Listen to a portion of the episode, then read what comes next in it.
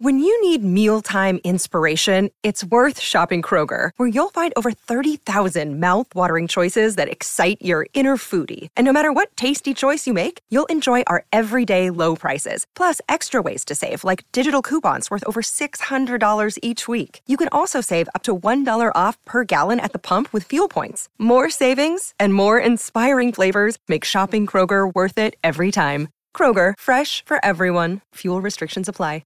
Another day is here, and you're ready for it. What to wear? Check. Breakfast, lunch, and dinner? Check. Planning for what's next and how to save for it? That's where Bank of America can help. For your financial to-dos, Bank of America has experts ready to help get you closer to your goals. Get started at one of our local financial centers or twenty-four seven in our mobile banking app. Find a location near you at bankofamerica.com slash talk to us. What would you like the power to do? Mobile banking requires downloading the app and is only available for select devices. Message and data rates may apply. Bank of America N A, member F D I C. real water sports dot com is our retail partner today, and we often talk about their fifteen hundred board inventory. When I hear that number, uh, it makes me think, wow, they'll probably have what I want or something similar to what I want. But what else is great is if you don't know exactly what you want, they have surfboard review videos on their website. They've spent a bunch of time kind of building this out. This is one little angle where they've realized they can add value to the retail space. So they ride the surfboards, they then review them, they show footage of them riding the boards, explain some of the design concepts, the construction, the details. And the main purpose of that is to give you the information to make a decision, but their staff is very knowledgeable as well. And so they are there to help you get the right board for your needs and for your local waves. This is a classic old-timey retail experience, customer service based, but with the benefit of the internet, so they can do them in a video format, and they're actually available by phone too. So just a fantastic partner. I'm thrilled with them, real water sports dot com. They're based in North Carolina, but they've really unlocked the code for shipping surfboards. So they do it for a flat fee, and they guarantee the board to show up blemish-free. So you can order it from anywhere in the world. And based on their competitive pricing and their flat shipping fee, you can often get the board to you for cheaper than you can get it from your local retailer. So huge shout out, much love to real water sports dot com.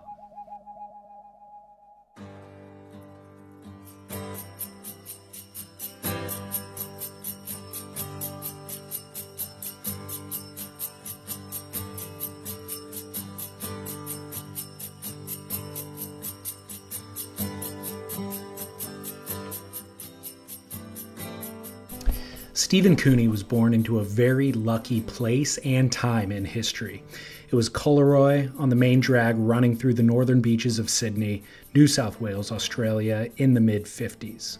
He was surfing before he hit double digits, and while the surf was uncrowded by today's standards, it was full of influential figures. Big Wave Wally Wallace, Bob Pike, Nat Young, Wayne Lynch, Ted Spencer, Bob McTavish, Simon Anderson, George Greeno.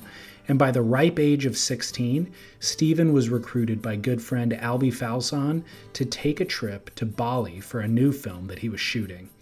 Bali had been largely uncharted at that time, and Stephen had actually never even been on an airplane. The trip and the film would alter Stephen's life immeasurably and surf culture worldwide. That film, Morning of the Earth, just celebrated its fiftieth anniversary last month. It's been remastered and is currently touring Australia, so hopefully you can make it to a screening, but if not, you can grab a remastered copy of the film, a coffee table book, and a soundtrack on vinyl at morning of the earth dot com. Anyways, back to Stephen. In mid twenty twenty, as COVID was just unfolding, he decided to use that downtime to organize an old closet at home. During that process, he unearthed a cache of old black and white negatives, prints, and proof sheets. They were from the first few decades of his life, his travels with Albie, those early years documenting his time surfing with the founders of the shortboard revolution. He eventually shared those photos with a publisher friend, John Ogden, who encouraged Stephen to write down some stories associated with the photos, and as Stephen laid out these stories chronologically, a narrative became apparent, his narrative, his early life story. He then tracked down some family members and historians to help verify facts and details, create a context, And now, a short two years later, the project exists as an autobiography of Stephen Cooney, of course, but also of the Shortboard Revolution, of the film Morning of the Earth, and also of Tracks magazine.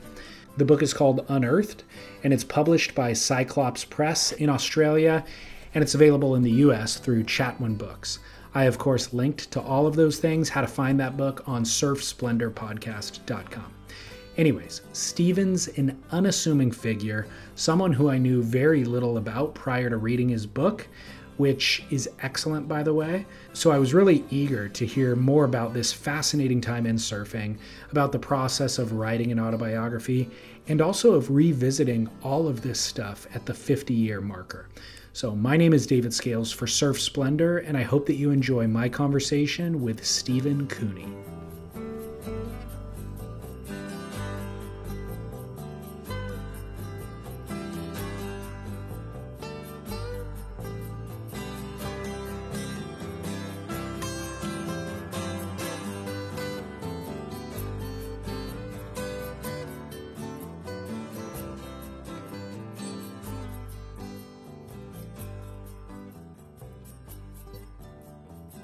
And uh, I'll start by just asking how the screening went last week, or were there multiple screenings? Uh, so far, it's been the screening um, in Melbourne, okay. which which coincided with the actual anniversary of, of the, the first screening of Morning of the Earth, um, and it was it was it was jumping. There was uh, there was people lining up around the block an hour before the show started, so um, it was really exciting. Yeah, it was great. Yeah, and the uh, The show went over really well. Great uh, audience participation, and uh, Albie getting up to do uh, or getting on on video link to to do the um, to do the question and answers uh, created created some good buzz around the crowd as well. So it was great. Yeah. I know the film was released to uh, like it was popular from the moment it was released, but is it surprising that fifty years later it's still resonating and finding new audience? Yeah, it's a it's a it's a regularly asked question. I mean, I don't think anyone expected a surf movie to um, to last to, to have that sort of longevity. Um, but when you look at it, it's when you now look at it fifty years later, it's it's it's still it, it's its undertones are, are all still quite current and resonate with a lot of the population now, whether they're surfers or whether they're not. Yeah. Yeah, and the surfing is still relevant too. You know?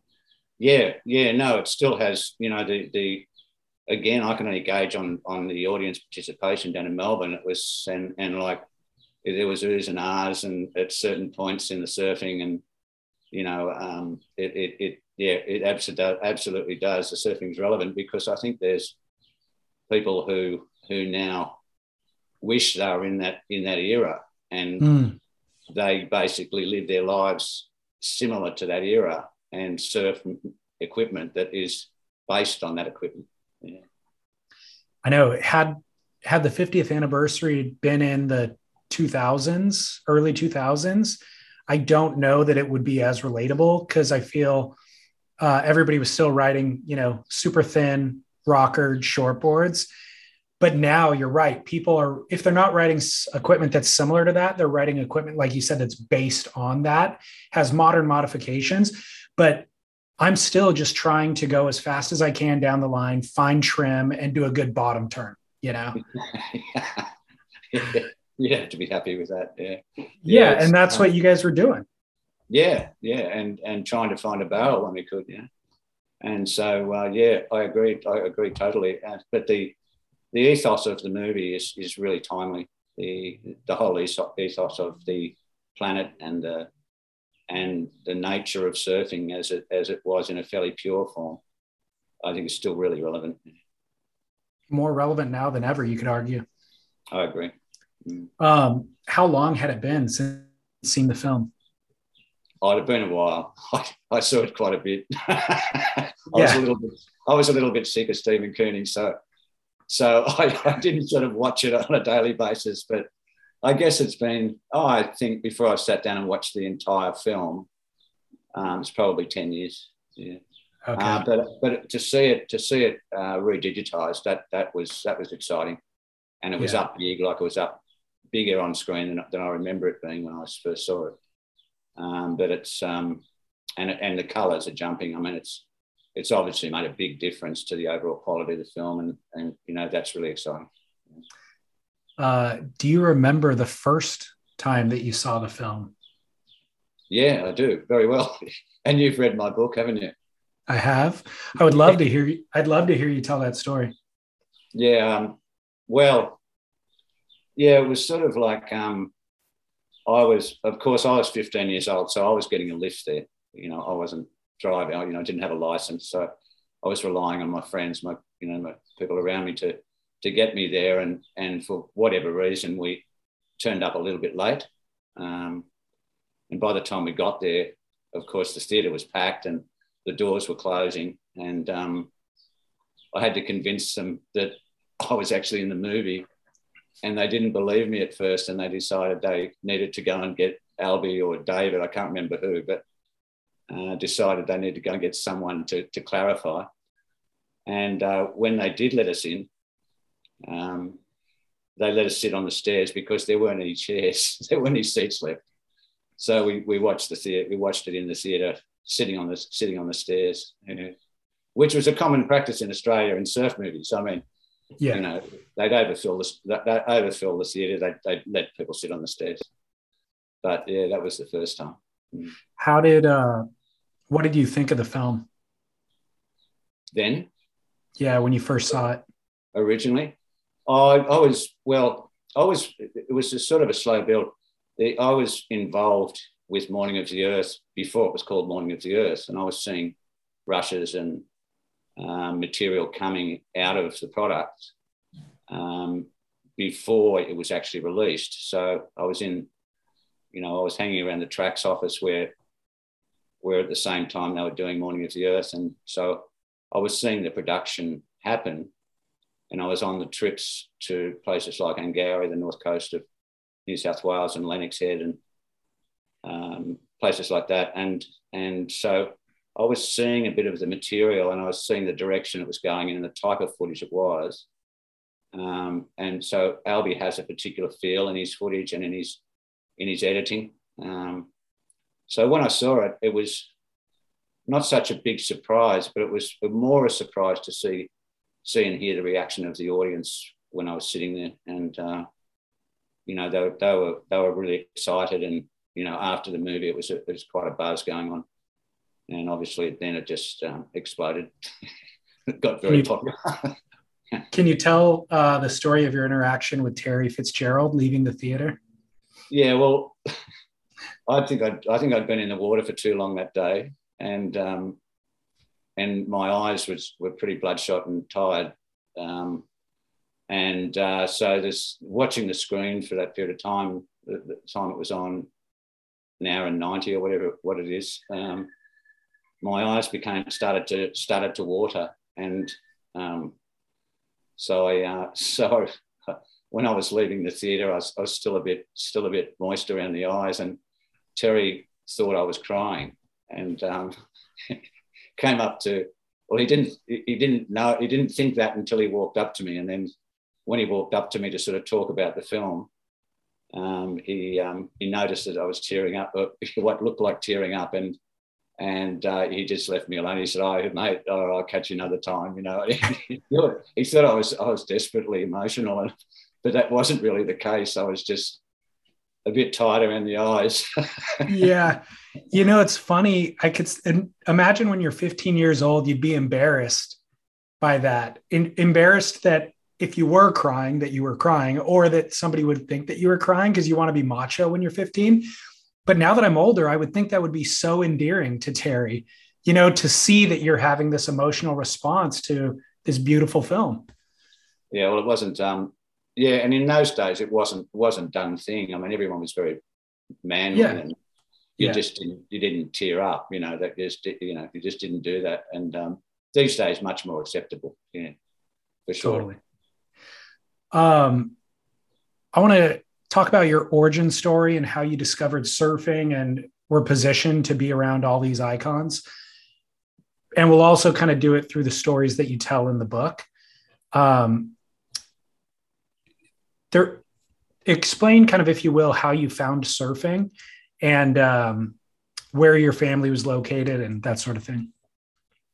Well, essentially we moved um, from uh, sort of the the outer west of Sydney to, which is nowhere near the coast, and um, moved to an area on the northern beaches of Sydney when I was uh, um, five months old.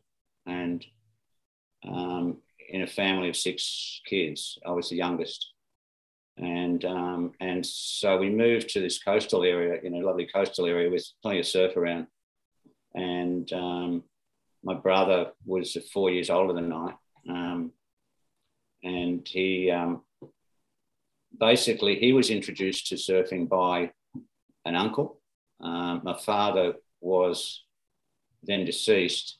Um, he he was he was uh, he was participating in that area in, in surf life saving, um, uh, you know, which I've learned from only the only reason I know that is because of my, of my research uh, to to write the book. But um, there's an uncle who who used to come down and on the weekends from somewhere, and um, and he used to take Butch surfing originally, and um, and then I just I just. ended up at the, by the age of nine, I had a, I had, a, I had a, an actual fiberglass surfboard. Prior to that, I was I was um, riding surf, you know, rubber mats, surf planes, things like that, you know. And um, and so yeah, it was really an evolutionary thing within the family. Uh, but as as my brother's, you know, Butch's surfing ability and my surfing ability progressed, it became very much. Um, you know, very much part of the local surf community, uh, both of us. And uh, with Butch uh, gravitating towards surfboard manufacturing, um, it, it put me really well positioned for a couple of free boards. And and um, and because we were fatherless, um, I was I was the uh, I was the, the the extra appendage. I had to, you know, basically I was hanging around with my brother, and Uh, he pretty much had to take me surfing because otherwise he wouldn't have been able to go surfing. So so I was really just the grommet in the car or wherever, or you're walking down the beach or whatever. And so, and that was that was pretty much how it all started. Um, and we, uh, you know, spent, we spent, you know, I didn't leave the northern beaches for a while. Um, well, between nine and fifteen. That was my first, that was my, uh, fifteen was my first flight um, overseas.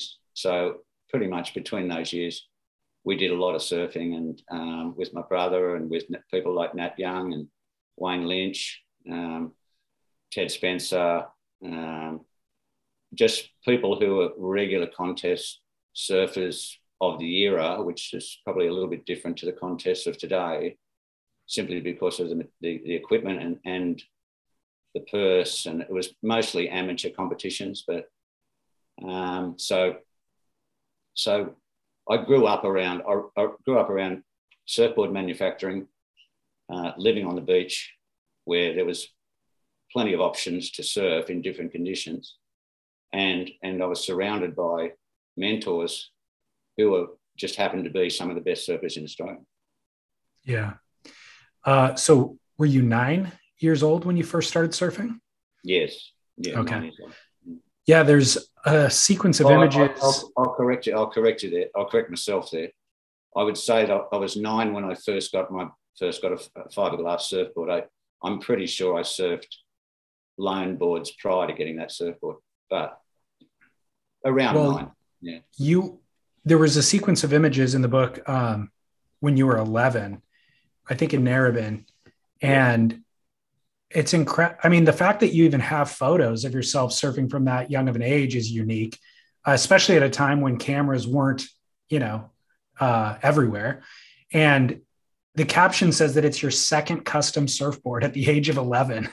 It's like, I was riding hand-me-downs for the first decade of my life. You know, I don't, I didn't get a custom till I was in my twenties probably. Yeah. So. Yeah. My first board was had a bright orange bottom. It was a cut down bolt. Okay. From a balsa mal, and the second board was the first genuine custom that, that I had. So they were both customs, but were, the second board was um, was was my first genuine like made from scratch fiberglass circle, uh, and they they uh, they they they resonated in pink. And now I, I, I'm not sure whether that was just to make me embarrassed or if it was to um, allow other surfers to see me coming. Yeah, yeah, yeah. Because I That's was funny. For the times, I was actually very short. You know, I was very small. I wasn't at nine years old. I was very small.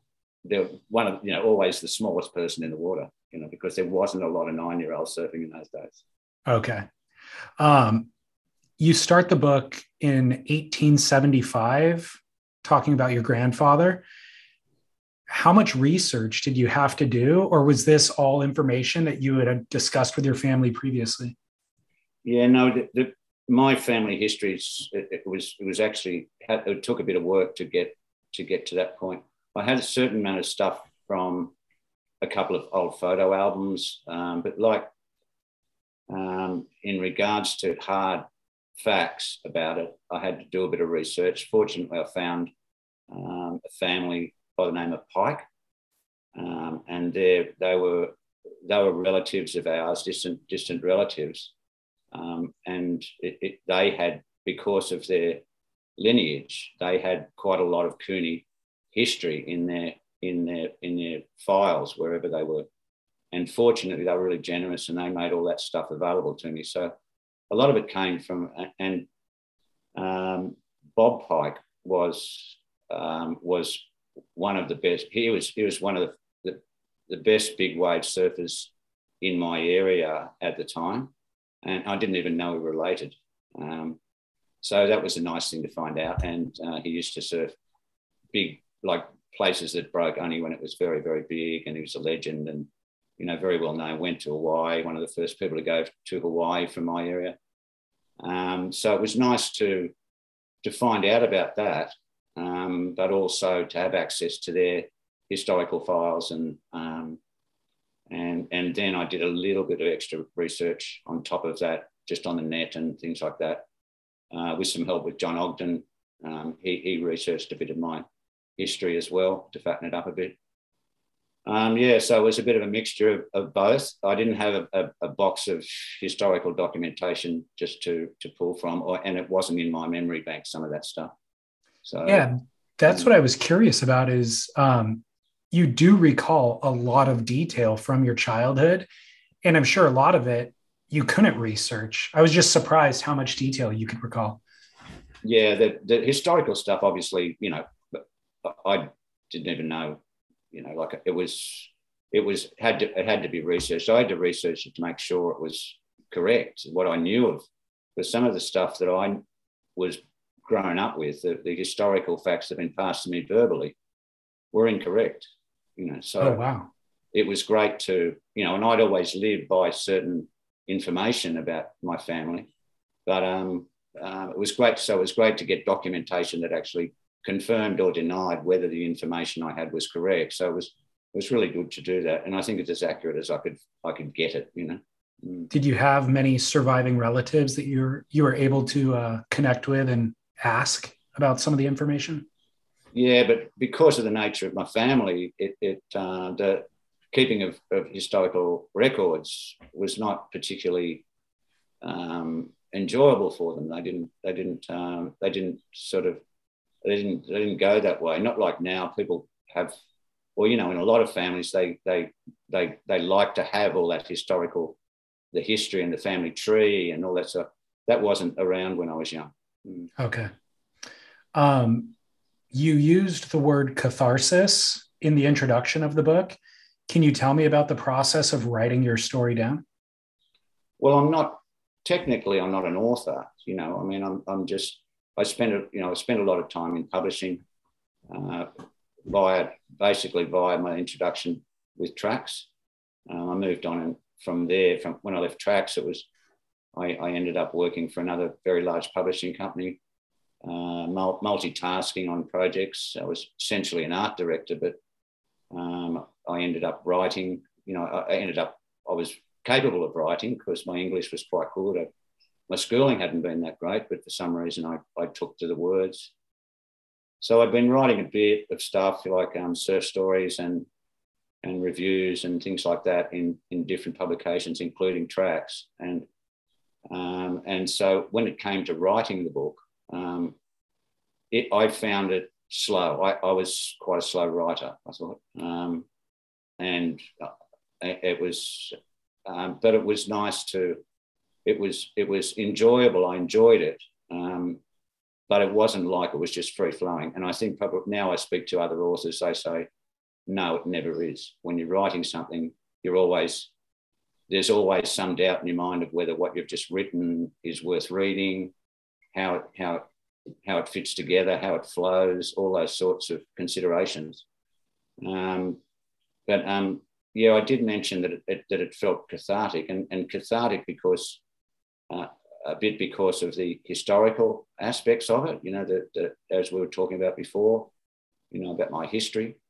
But it was also cathartic to put pen to paper about other um, facts or, or, or instances of my life that, that um, I've never documented before.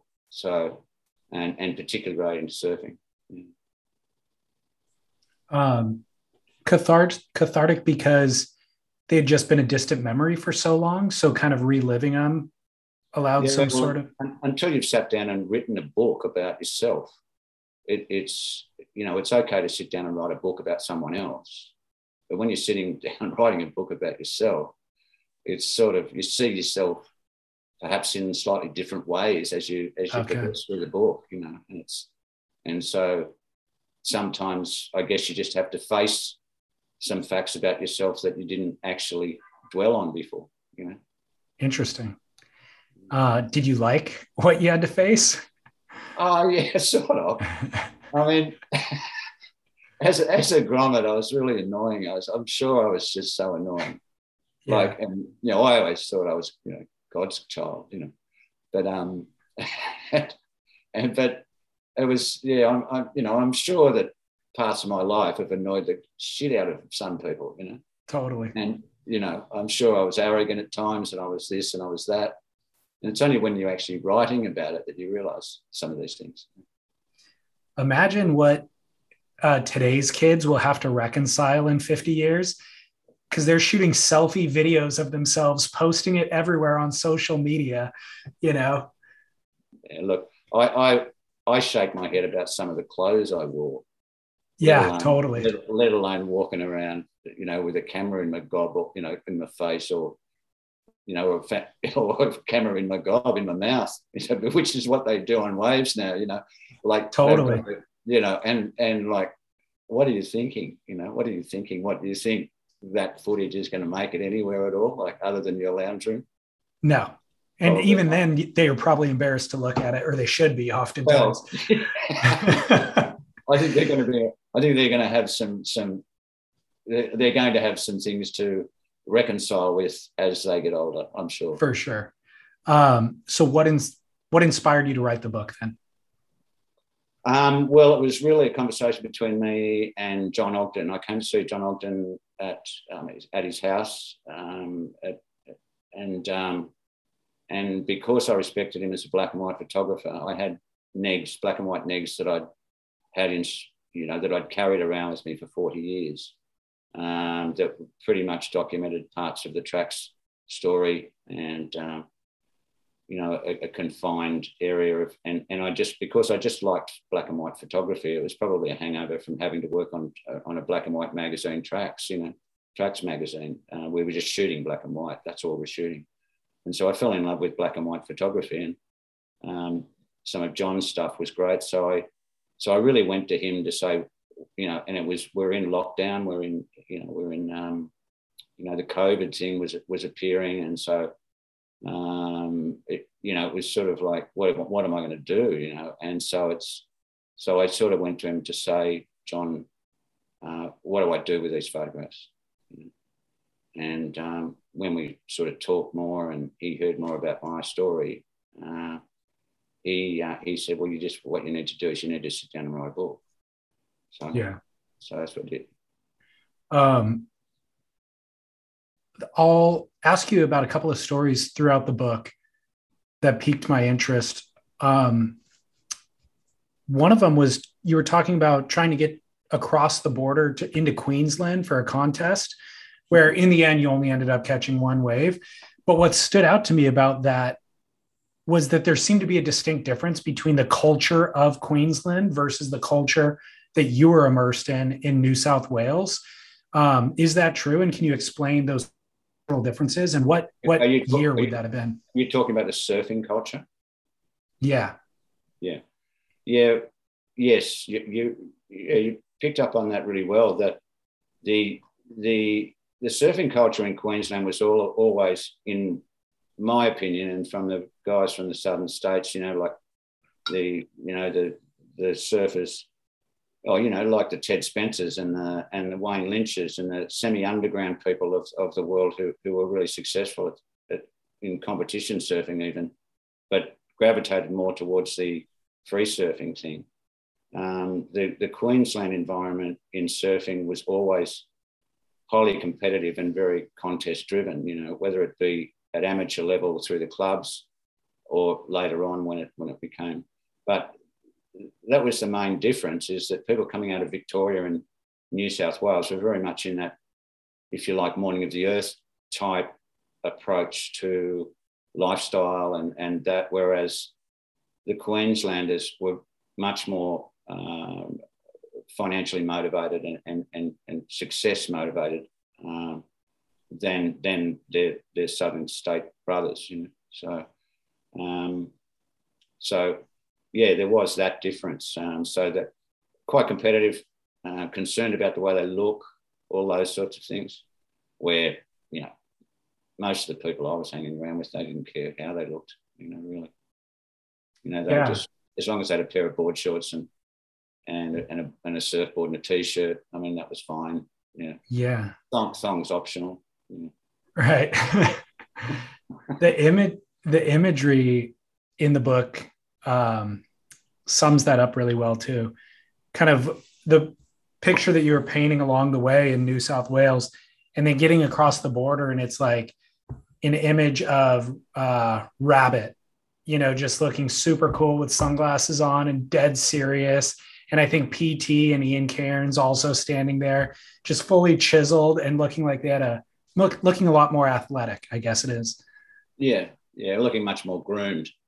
You know, yeah. We're all a shabby bunch coming up from the south. You know, like the first trips I did up to Queensland was with Cole Smith. You know, um, yeah, ex-Australian champion and and you know, highly highly expen- highly highly respected uh, innovator of of of backhand. Uh, Rios and, and, you know, almost aerial manoeuvres, uh, three sixty degree turns on waves and, um, you know, full rail turns doing three sixties, um, aggressive behaviour on a wave. And, and he was he was shabby, like, he, you know, he's, he never shaved. He, you know, he had his long hair, goatee, you know, and uh, it's like he was, um, he had, had, a, he had a really nice personality, but he was in the water. He was another person as well. He was really aggressive and, um you know, don't get him away, you know, pay your dues before you talk to, you know, pay your dues before I'll give you a wave, you know, that sort of thing, that sort of attitude. Um so he took me to Queensland the first time, and um you know, we, we saw Rabbit and, you know, all those guys, you know, the the, the the Cooley kids and stuff. We were surfing surfing with them. We stayed on the beach, stayed on the on the main road at uh, Coolangatta, went to the same clubs as they did, even though I was underage. I got in somehow. Um, but, um, you know, we were we were sort of compared to their approach to surfing, which was seemed to us to be very clean cut. Um, our our approach to it was, was a bit different. Uh, when he was doing those carving backside three sixties, was that on a single fin? Yes. Crazy.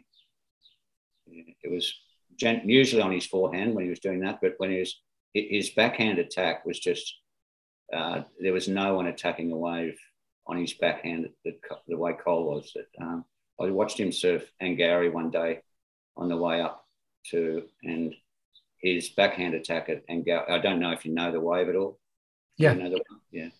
And it's a sort of a bowling wave, and um, um, to, to an extent, and, and his backhand attack there was was just, I'd never I don't think at that stage I'd ever seen anyone actually come on a back on their backhand, uh, be able to come out of a massive bottom turn, go up and and and go out to do a cutback, but not just do a cutback. He'd do a cutback and then and then basically pull it up into the top of the curl and ride the curl back down in a sort of a one eighty type of um, S-bend type manoeuvre, you know, and which was in those days, that was pretty radical. Like that was totally. pretty radical stuff for a backhander on at Angourie.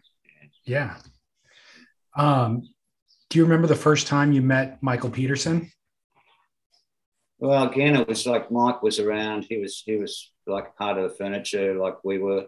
You know, he was like part of the contest furniture and and, and just part of the the east coast of Australia furniture. Like a, a, the east coast of Australia, while it, it's sounds like it's a it's a big place, culturally in those days it was actually quite small. Mm. There wasn't you know there wasn't hordes of the best known surfers in the world floating around. It was you know it was it was really like clusters of of the best surfers in Australia. You know, so it was um, it, and so really you get to towns and uh, if the conditions were right, everyone was onto the weather maps and stuff like that, which were pretty archaic in those days. You know, they were. But they knew if something was coming, they a lot of them would head to the same spot. You know, if they knew it was going to be a, a cyclone swell, you'd go, you'd, you'd head straight to Queensland. You wouldn't stop. Um, if it was a, if it was a coming out of the north, and if it was, um, if it was a big southerly swell, you'd go straight to Lennox Head, um, because that's what it breaks best on. Um, a, a, an east coast low that sort of sits off the coast a bit and pumps east swell. You go to Angourie. So everyone knew these things, you know, like uh, the Spencers and my brother and uh, Nat and all those people were right on to, you know, what was coming, and they'd time their run and and and just make an educated guess as which which were the best places to to surf. So um, so Michael was was part of that part of that uh, you know scene. He was just part. He was there, like he was part of it. You know, he was a couple of years older than me, so he got his car earlier, um, so he was starting to hit spots that uh, that we surfed early, and um, and and timing his run, going to in, not just sitting up at the Gold Coast waiting for it to happen. He, he, he'd move around, and so we'd run into him at Angourie, you know, run into him at Lennox, you know. When we got when we got to the Gold Coast, he'd be around because you know the only reason you're going there is to surf, and and that's all he did. You know, so so I sort of grew up with him a bit, you know, like it was, I don't remember how old I was when I first met him. I was pretty young, um, but it had to be on those trips that I was making, like a, the first trips I was making around uh, twelve, thirteen. So he would have been maybe fourteen, fifteen. What about uh, Greeno? Do you have any first initial yeah. memories of seeing Greeno? Yeah, well, George was around a lot. Like he was, he was, he was, around yeah he was he was in Australia like pretty early. I think he got here in nineteen sixty-eight or something something like that. Okay. Uh, yeah something something like that, but but obviously his his, his legend uh, preceded him. I mean he was he was well known before he got here, um, just in the nature of his his, his weirdness and yeah. and you know surf surf ethic and, and surf development and and you know weird ideas at work, you know, and all that sort of stuff. And obviously Nat and all those guys fell in love with that, you know, because and and tried to, you know, and eventually successfully succeeded in, in in taking on board some of George's revolutionary ideas, you know, and and it worked. They, they worked. Um, and of course, he was in some of the early Bob Evans movies here in Australia. Uh, his movie Innermost Limits of Pure Fun was always one of my favourite surf movies, and still is. Um, And um, so I think I watched the Innermost Limits of Pure Fun at Collaroy Cinema um, when I was still living there. So that was that was like early. That was uh, so. And I sat in the aisles. As I was always, yeah, I was the grommet. So I, I got. You should have you should have done it last week at the fiftieth anniversary, no, just tempted. For old time's sake. I was tempted. No, I sat in. I actually sat in the theatre up the back. I sat up the back, and uh, to watch it. Halfway anyway, And the seats, and it was in this really old rock and roll type theatre, which was really perfectly suited to this show. Yeah. And I sat in a seat and, and and old leather seats. And when I sat in it, the bottom just went into a big D shape. So I was sitting there with my knees up and my bum stuck in the stuck in the D of the leather seat. Yeah, but that was great. It was really nice. Yeah. Yeah. Um, so Greeno though, give me a give me a Greeno story, and perhaps it's the one that's in the book. Yeah, well, George, I'd known George for a while. I'd seen him, we'd seen him around. I'd surfed with him at Lennox. I'd, I'd um, you know, in, uh, with Nat and those guys, they were all hanging out together. And he was sort of, George was really had really taken up residence in Byron Bay. That was his favourite area, quite rightly so, you know. And um, he'd, he'd get down to he'd get down to Angourie, and we just see each other, get to know each other, and talk and stuff like that. He'd be doing the most of the talking, but you know, to a fifteen-year-old, I didn't really have much to say to George Greeno. Yeah, I just sit there and listen. But um, but yeah, so we, so yeah, the the time I hitchhiked, I think at that stage I was, yeah, I was only just fourteen or something, and wow, decided it was a good idea to to jump. to get someone to give me a lift to the, to, to the, high, the Pacific Highway up the coast, because I needed to get to a contest. Um, so I hitchhiked from Sydney to Queensland um, through all sorts of different little adventures um, that, I, that I had on the way, and um, finally got up there. Um, I basically got to the contest fifteen minutes before it started. I was exhausted, and I paddled out, caught one wave in sloppy conditions, and that was the end of my that was the end of that contest. So I had to, and I had to get back to Sydney for some reason. So so I, I uh, so I I rang around and, and tried to get a lift. I got a lift to uh, somehow I got a lift to down the coast a bit to close to where George was, and I found out he was going coming back to Sydney. So he kindly offered to, to to put me in the car, and you know, because again, I still didn't have my li- I didn't have a license, so I was hitching and doing whatever I had to do. So I yeah, so he he, he put me in his, this old, I think it was an old sort of Dodge or something, like it was a real American, American big American car. It was like a, a lounge a lounge chair on wheels. It was yeah, you know, big seats and all that sort of cope, and no no seat belts, just one big like a lounge chair on the on the front seat. And so we headed down the highway. I didn't know I was in for. He uh, he he he bought a, a packet of um, packet of nuts and raisins and dried fruit and all that stuff, and and um, sat it on the seat between us, you know, before we left. And of course, I didn't have any money. I was so I, I was sponging off everyone, and, and um, so I didn't have any food or anything on me. So that was about it. That was the only thing that was in the car. And so we we headed down the coast, and George, you know, we talked about, we had so much time to talk about stuff, because apart from being a ten-hour trip, George wouldn't travel more than forty Ks, forty, forty miles an hour in a sixty-mile-an-hour zone. He'd still travel. Oh, my gosh.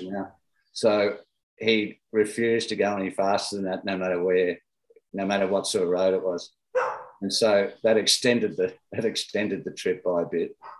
And we, you know, we talked about this. We're always talking. Whenever I spoke to George, he was always, we were always talking about design and, you know, conditions at different breaks and who does what, who, who surfs how, and, and, you know, all that sort of stuff. So long conversations, you know. And so it really took a long time to get down the coast. And I appreciated the lift, but by the time I got down there, I was, I was, I was uh, really struggling with the amount of nuts and dried fruit I'd eaten. So I was, I was pretty crook. We got to John Witzig's place, and all I could do was hit the toilet and try and get rid of some of it. it was yeah, just, it was really it was really punishing. Just I was embarrassed that, that I had to, that I turned up at John Witzig's place like that. Yeah, understandable though. Um, so you talked about your first trip abroad was when you were fifteen. I presume that was to Bali with Albie for the film. Yes. Yeah. Yeah. What was your awareness of Bali before you went? Did you nothing. know it as a surf no. destination? Nothing at all. No, nothing. I didn't know anything. I didn't know anything about the culture, or, you know, but it was, again, I've been, I've been surfing, going away with Albie for almost a couple of years prior to that, um, you know, off and on in between his deadlines and things like that. So we did a lot of trips. I asked him the other day, do you remember how many trips we did? You got any idea how many trips we did up the coast? And he said, no. He said, seriously, don't. Yeah. A wow. lot. Yeah. Yeah. And so I was, again, you know, baggage baggage in the in the seat, but fortunately I, I, I was of some use because I could surf. So, um, you know, it's just, I just, it was, Bali was like, he came to see mum because I was still living with my mother. And uh, he, he asked her for permission to take me to Bali, you know. And, of course, she said, yeah, fine. But it meant that I had to leave school, you know, pretty much. Um, so and so we've got got all that sorted out. And um, uh, and when when he basically asked me, I said, to me, it was just like him asking me to go up the coast with him again. It was just like another trip. This time it happened to be in a plane, you know. So I didn't even question. I didn't ask. I don't think I remember asking questions about what it was like in Bali or anything like that. I was just there. I was just along for the, along for the ride, and it was really enjoyable. And yeah, what was your experience once you landed and were immersed into the culture? And when you saw the waves, what was your take on all of it? Well, we didn't actually see good waves for a little while. It was like, okay, yeah, like we surfed. We surfed Kuta Beach, which is like a you know flat bottom sand thing that's really gets any real length in its banks. So it's, a, you know, we sort of fluffed around there for a while. And then as some swell picked up, we noticed that Kuta Reef, we, we could see Kuta Reef from the beach actually feathering. So we thought we'd better go out there and have a look what that was doing. So we surfed Kuta Reef for, for a couple of days, and that was fun, you know, and we're thinking, well, what else is there? And uh, so we ended up going out on, you know, Albie and I went out on two motorbikes. Again, that's another first with Albie. Is, is, uh, it was the first time I'd ever ridden a motorbike. So so I, was, um, so I wasn't very good at it.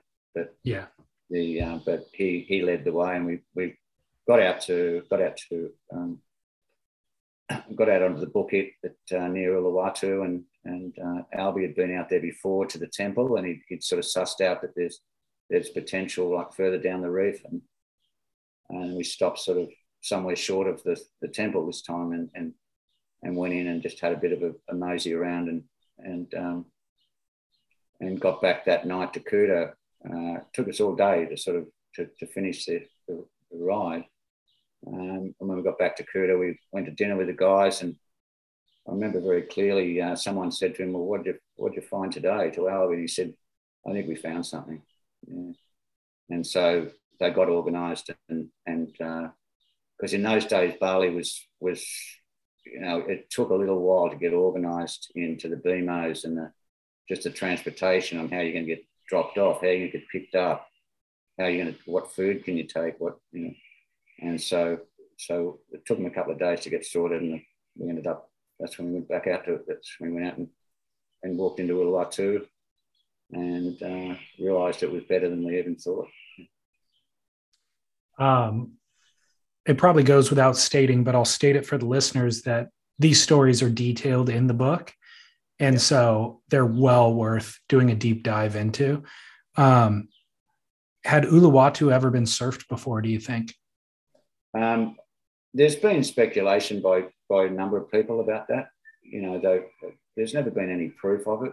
Um, by the way, the natives reacted to me, to, to the whole, to the whole crew that went out there. You know, they were they were they were scared. I mean, they they sort of they couldn't work out why these idiots were paddling out in the water that they would never ever go out swimming. Like, you know, they're not they weren't big swimmers in those days. They used to pick around the reef at low tide and to, to catch these little fish and stuff like that. They they weren't fishing off the reef even. You know, they were too scared of the waves, and they probably lost a few people, you know, to the For ocean. Sure. Um, and also the other things out there, there were. You know, there, there's there is sea snakes out there. That, you know, there's there's there's some dangerous stuff hanging around out there if you're not really aware of it and and how to deal with it. Um, so they were they were you could tell that they were nervous that we were actually paddling out there. Um, but when we by the time once we got out there and we started surfing and getting a few waves, the the, the reaction on the on the on the cliffs were just like they they just cheer the entire time, like they'd be waving their arms and cheering as we're riding as we're right away.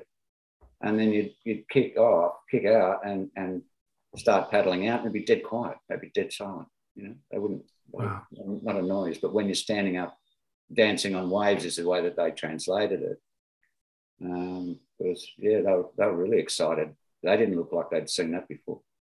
Yeah. So, so, and I've never seen, there's never been any documentation, you know, there's nothing written or or photograph, no photographs to substantiate any earlier things. So my approach to it is we were the first people to be documented to surf Uluwatu. Um, and and I think that's a fairly diplomatic way to get out of it. Yeah, and that that makes sense. Um, I'm always interested when you have photographs of something, or with this, you have a film of it.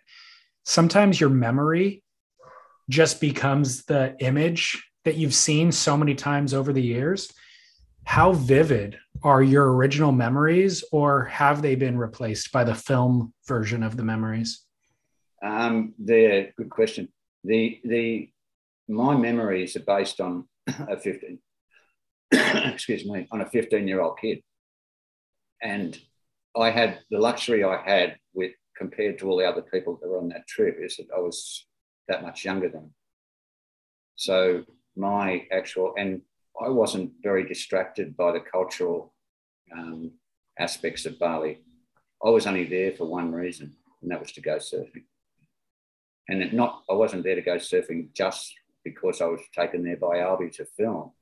I was going surfing because that's what I wanted to do. That's all I wanted to do. So I was very focused on that. And um, and so my my memories are, are, um, are very vivid, and they have been uh, over, over the years. Uh, and I have put pen to paper about my recollections of that trip prior to doing the book. So I had reference to go back to and say, well, is that really the way I remember it? And so I believe, I think that I think my recollections are really more practical, more, more sort of on the ground memories than what's in the movie. Because for me, it was um, it was probably slightly embarrassing to, to actually sit there and, and watch myself on screen uh, because I never really thought that I was as, as good at surfing as some of my peers, you know, like the Terry Fitzgeralds, the Nat Youngs, the Ted Spencers, the Wayne Lynch, you know, and to see me up there getting pride of place was pretty embarrassing. I, and I actually just found it a bit embarrassing. So, and I, I never, I never really felt uh, in in some way. I, you know, I'll take it now. I'm, you know, I'm sixty-six years old. I'll take it. I'll take the credit, but um, I never really felt that I was. Uh, competitive to the way that those guys surfed. I thought they were much better surfers than I was. Well, what did that film do for you as a surfer once it was released? Uh, well, the film's always been very kind to me. That it's, um, you know, anyone, I was talking to Justin Mish, who, who re-digitized this, the film. Uh, so it's, it's like, um, you know, anyone who's had any, any surfers that had anything to do with Morning of the Earth have felt the sun on their back, you know. So, um, and I believe that to be true, that the, the, the, the ripple effect that Morning of the Earth's created is not only um, exposure, but it's more, it's always, it's always nice and positive. It's really positive. It's all positive feedback. It's, it's, You don't have uh, the competitive nat- nature. There's no competitive nature in the film. It's all about surfing to surf, and uh, that's the conversation. And you know, it's it's always. I very rarely have I had any sort of negative comment to me about about Morning of the Earth, and it has opened doors. I mean, it's made people, you know, they they they're happy to talk to me because of um, because of my involvement in Morning of the Earth. Yeah, so as a surfer. Did you get um, oppor- sponsor opportunities, job opportunities when you came home? Um, not necessarily, no. Uh, oh, Rip Curl was sponsoring me as well as Hutchinson surfboards when I went to Bali. Uh, but Rip Curl didn't have to spend much because there was, I didn't have any, they didn't make board shorts and all they made was wetsuits. Yeah. So I didn't need a wetsuit, but it was more product, yeah. And Hutchinson surfboards, yeah, well, they, they were making my boards for a while. So, um, but it did make doors easier for me to, to be able to get, um, you know, help in that way, like to, to, you know, to be able to get product and stuff like that from, from surf companies. Sure, you'll need some product, mate. Yeah, go for it. You know, but it wasn't, it wasn't like anyone walked up with a, with a contract and said, yeah, look, because those days that, that wasn't what was happening. They, the surf companies didn't have the money. They didn't have the resources to sponsor a surfer to go surfing. Right. And that's, um, yeah. It seemed like you were... I did, I, I did get a small stipend from um, Hutchinson Surfboard when we first got back, which sort of kept me going for for a few months while I was up up the coast at at, um, at uh, Angourie after the after the Morning of the Earth, and um, so that as far as sponsor, actual dollar sponsorship, that's probably the only dollar sponsorship I've got out of out of uh, surfing in my life. Uh, the rest of it's all been work, right? And a decade or so of that was spent at Tracks magazine. Yeah.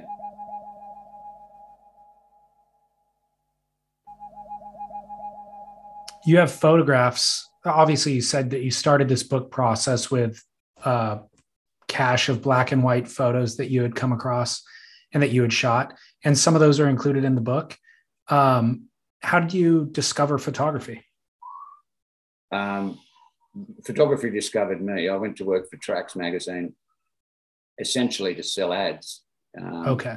They gave me a base job um, because I was working in the city selling jeans.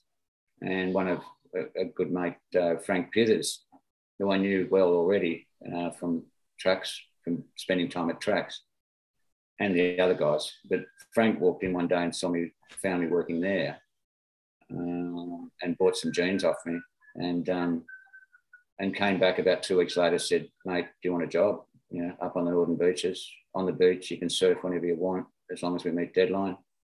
Uh, go out and talk to a few advertisers and see what you can get in money." And immediately I went, sure, not a problem. That'd be great.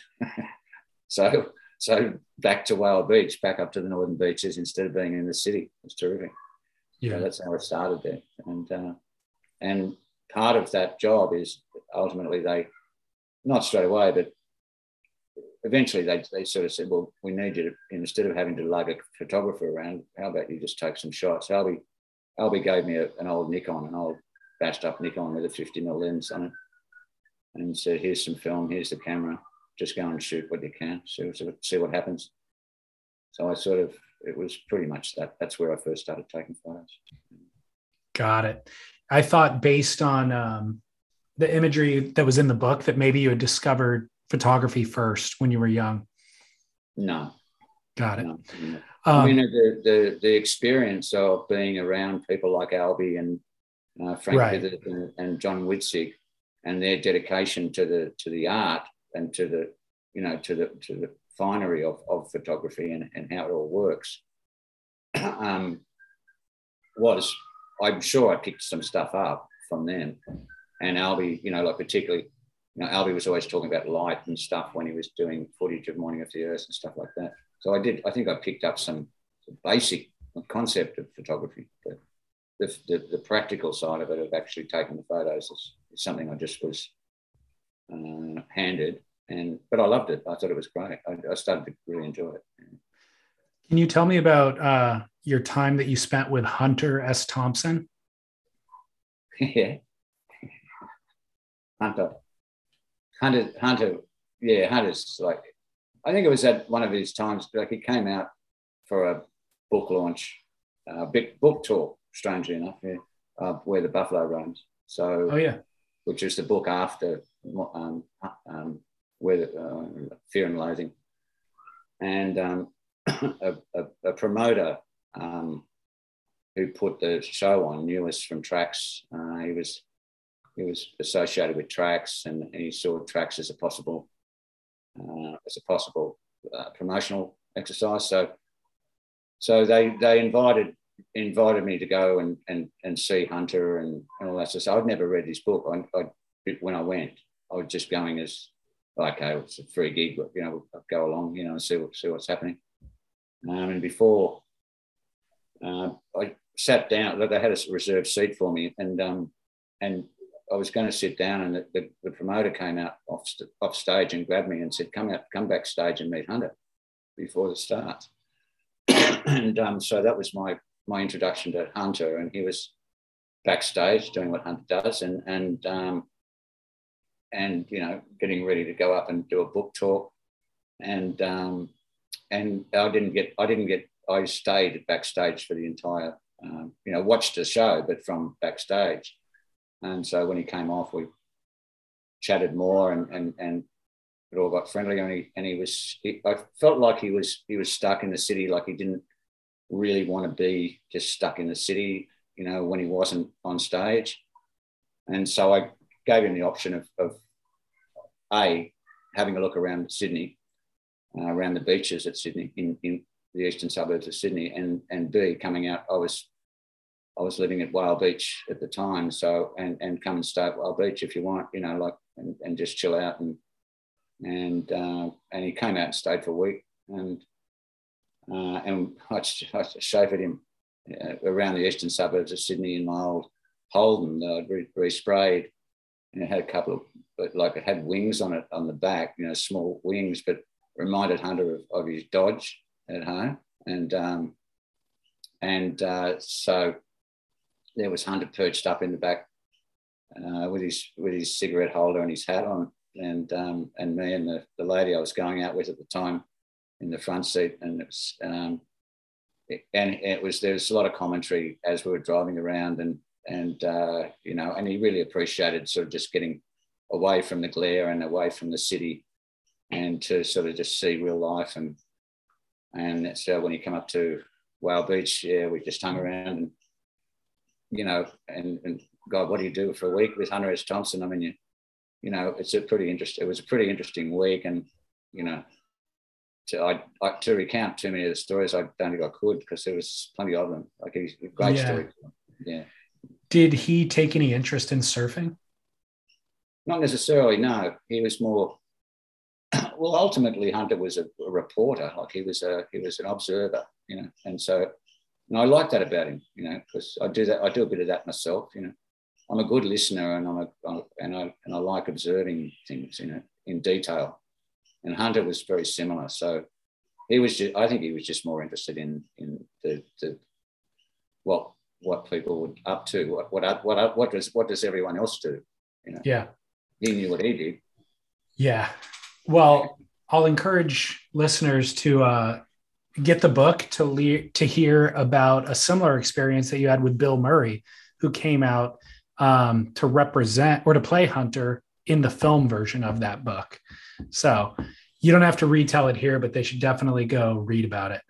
Um, I'm curious to get your thoughts on, given your time with Tracks and then working in the publishing industry after that, you did a great job explaining the role that Tracks played for surf culture at that time. And we've seen surf magazines not really make the transition successfully into the digital era. And even the ones that still exist, they don't necessarily play the same role that they did in that era that you were working for the magazines. So I'm curious, from your perspective, do you have any idea what missteps were made, or are there any magazines that you think are doing a great job now, kind of representing to surf culture what they used to? Well, yeah, good, good question, mate. The, yeah, I think I think some like I think there's two markets now, and it's one is the digital market, um, and and one is the the independent publisher role, and I think both of them have a have a place. Um, personally, I like because I come out of magazines and come out of publishing. I like the smell of ink and paper, so. You know, it's just something that, that that gives me a buzz when I'm going to read something. Um, and so I much prefer to go for hard copy, you know, hard printed copies of things that I find them easier and probably just more familiar way to read.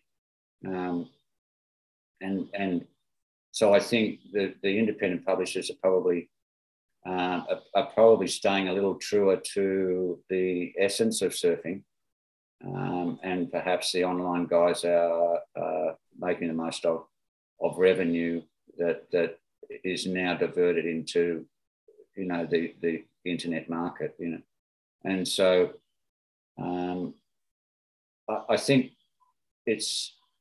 I mean, I, I really, I really admire the Tracks guys for for uh, publishing independently, and to still to, to have a magazine of that history uh, be be allowed to exist. You know, um, it's the same as the film; like it, it it lives next to the film, and it's um and it's just it's just reassuring to see that it actually still can survive. Um, the online things come and go. I mean, you see. You see magazines, and they can come and go in a, in a second, in a split second. You know, they're, they're, they're either here or they're gone. You know, at least with printed publications, you've got some you can you can refer to the refer to it. You can find it again. You know, um, so I don't have I don't have a, a sort of a real opinion about the the other publications or the, the other online stuff. I find it hard to regard them as as as magazines. You know, I know they call themselves magazines, but I have a bit of trouble just mentally absorbing that. So um, I only regard a magazine as being a, a hard printed copy of a, of a publication. That's a magazine. You know? Yeah. Uh, so the online thing to me, I don't know what the name is, but it's, uh, I think it's something different to magazine. Yeah. Well, you know, I feel like Tracks, um, Surfing World, the Surfer's Journal, they're all still in print and they're still telling the same stories, or, you know, uh, they have the same ethos and the same kind of storytelling that they did in their heyday. But there's now so many other inputs in the surfing world as well. So when I was young, I had to get my surf information from that magazine. And so its influence was so much greater.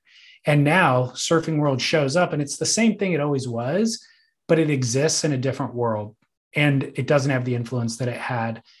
And so I don't know of a surf company or a surf magazine that's made that transition to where they're still printing the magazine, but then they also have the digital footprint and influence um, that represents what the magazine used to represent. But there is an example outside of surfing. And that's National Geographic. Like National Geographic had the print publication from my youth, but they've successfully transitioned into a television station, probably more than one now. Uh, all of their social media properties are all really well curated. They tell really great story. And it just represents exactly what the magazine always did, but on a different medium, you know? Yeah. Yeah. I, I've, um, I've been a big fan of National Geographic. I, I was a subscriber for a long time um, until I had to move house a few times and I just couldn't take them all with me. Yeah. But, um, but yeah, they. I think you, I, I, I have to agree with you there. National Geographic have done a great job, and, and because they had such a strong ethos, they, they had that, that uh, you know, they, they were really documentary. You know, they... they totally. They, yeah, so... They, they were they were reporting, you know, more or less reporting rather than um, making stuff up or, or, or embellishing stories or right. you know, using using visuals that weren't actually something to do with the article. You know? And so, yeah, yeah, I respect it a lot for that. Yeah, and the fact that they're still on newsstands is, you know, incredible. Yeah. It's timeless because of that. Mm. You know, those stories will resonate regardless of whatever trend is happening. Um, have you gone back to Bali often since the filming of Morning of the Earth? Yeah, I've been back to Bali a lot. Yeah, yeah, I did particularly like for the first, you know, my, my golden days are right from nineteen seventy-one to nineteen eighty-one. That's what I call it. You know, the you know, golden years in Bali, uh, because there was by it, even by nineteen eighty-one there wasn't really a whole lot of people surfing on a daily basis. So it was, um, you know, the Indos hadn't. I mean. The Indos had only just started surfing, so they weren't dominating. Um, so you could still get out of Padang and, and stuff and surf on your own or surf with a couple of mates. Um, uh, but then I started to look further afield. I um, sort of I only went to Bali really if I if it was necessary for work, or you know, for someone I had to see or something like that, and I'd, I'd have a surf there. But um, I you know started venturing to the Mentawais and to Maldives, um, you know, those sorts of places. Um, and the Mentawais are just endless. They're just like there's so much there that it'd take a life, oh, take more than a lifetime to actually spend that much time to to find to, to actually go to all of those places. So, so it's um, you know, so it's you know, it's been just a, a different a different journey, pretty much all on boats. Um, you know, whereas with Bali, it was it was just more land based. So it was a different a different experience. But um, I don't know. Every time I surf a wave in Indo, it always reminds me of Bali. Yeah. No matter where I am. Sure. Um, how is the how is writing this book? Has it reconnected you with family at all?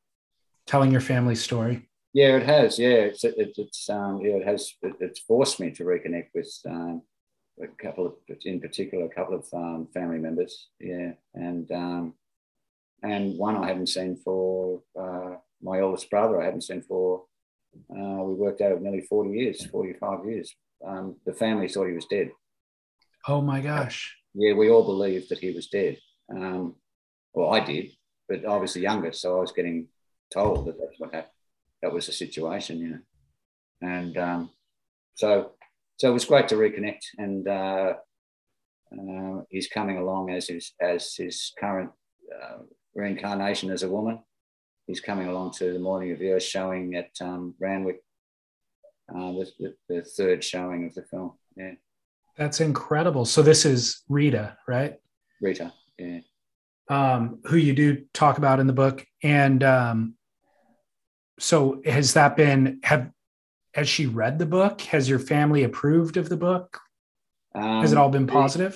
She, she's had the book for a while. I don't know whether she's finished it. Um, because you've only been distributing it for a short period of time. So yeah, people, some people just don't read that quickly. Um, in regards to my other siblings, uh, um, I, uh, I've got two other sisters who have only just got their book, and they're not, they're not big readers, and they're not, um, they're probably different culturally to, to me. My, uh, Butch and myself were probably the black sheeps of the family.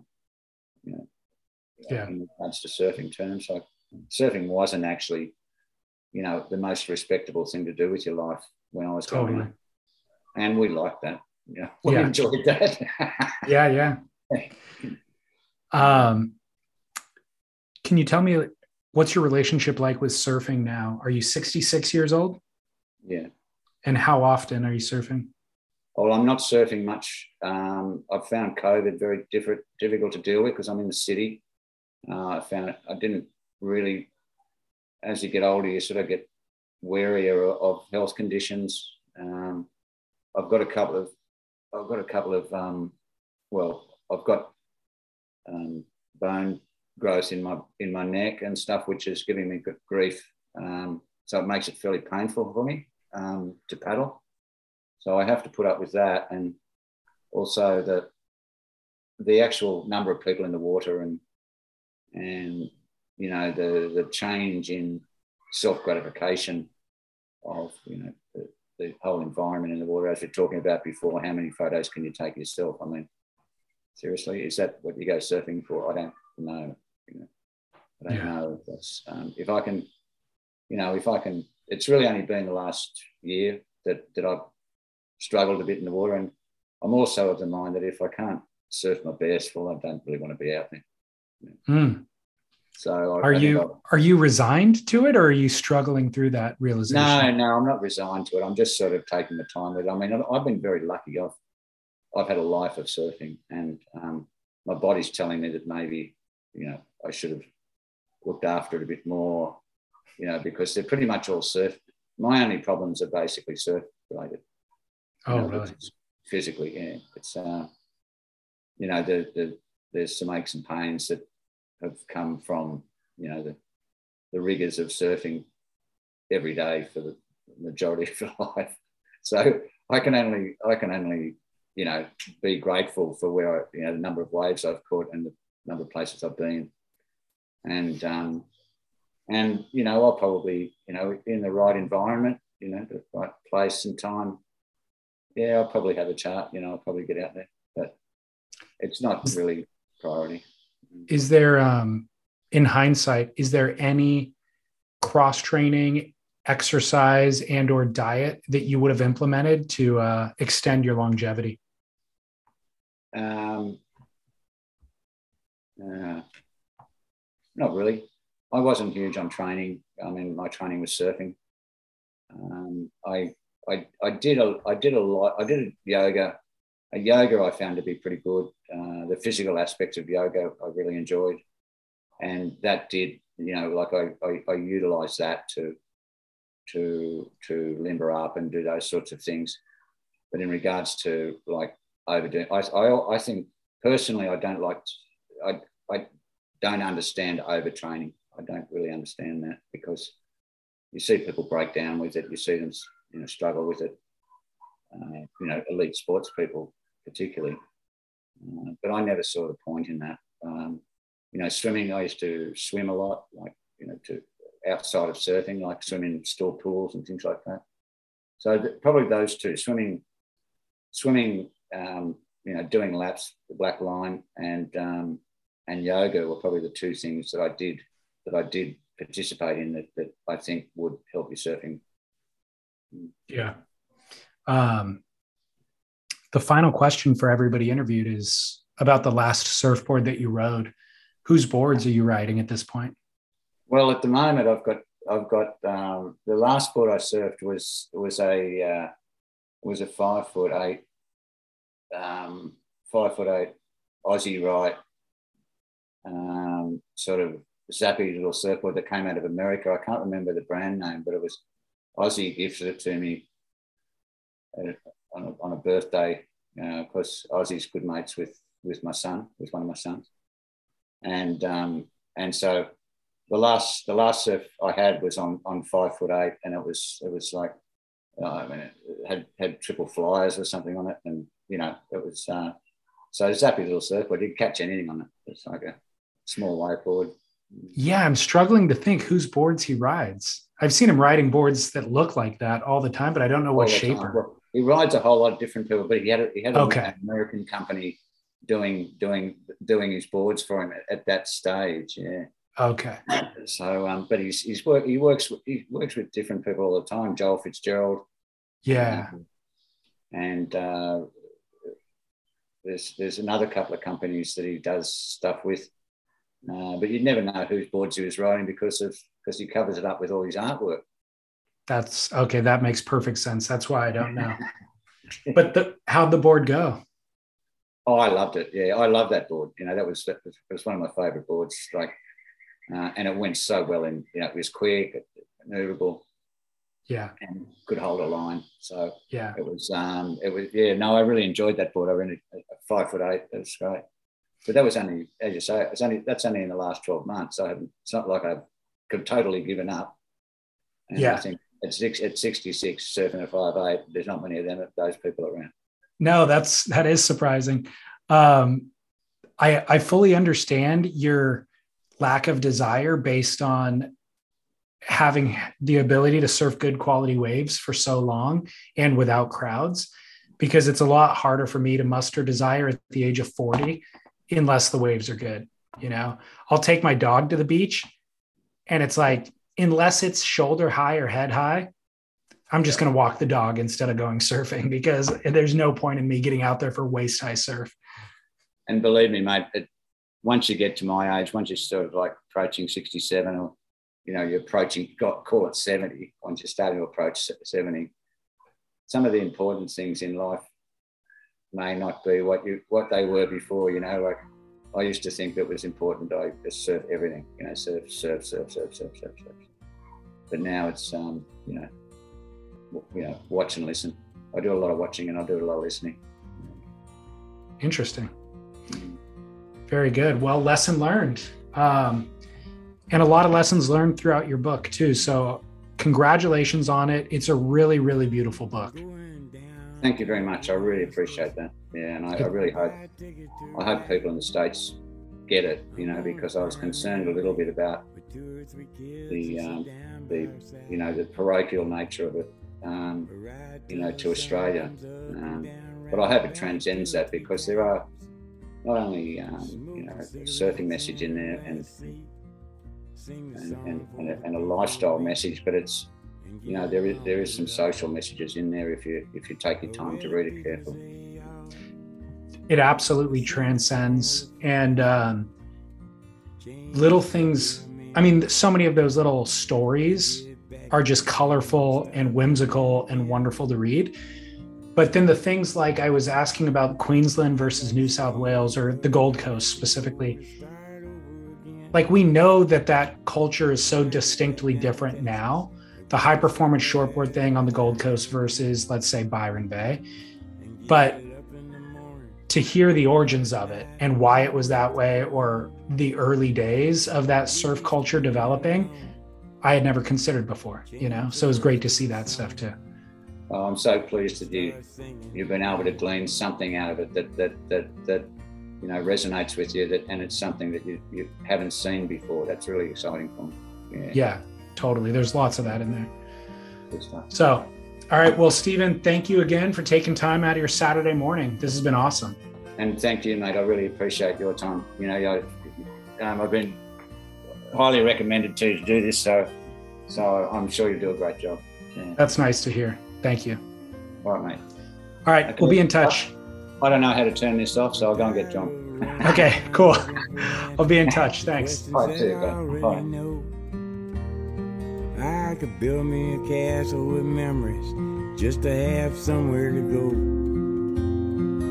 Count the days and the nights that it takes to get back in the saddle again. Feed the pigeons some clay, turn the night into day, and start talking again when we know what to say. Thank you very kindly, Stephen Cooney, and also John Ogden, for facilitating this conversation. I've linked to Unearthed and how to purchase it on surf splendor podcast dot com. Also, everything Morning of the Earth is available on morning of the earth dot com. There's a really epic coffee table book that they put together for this anniversary, um, so I encourage you to grab that or give it as a gift.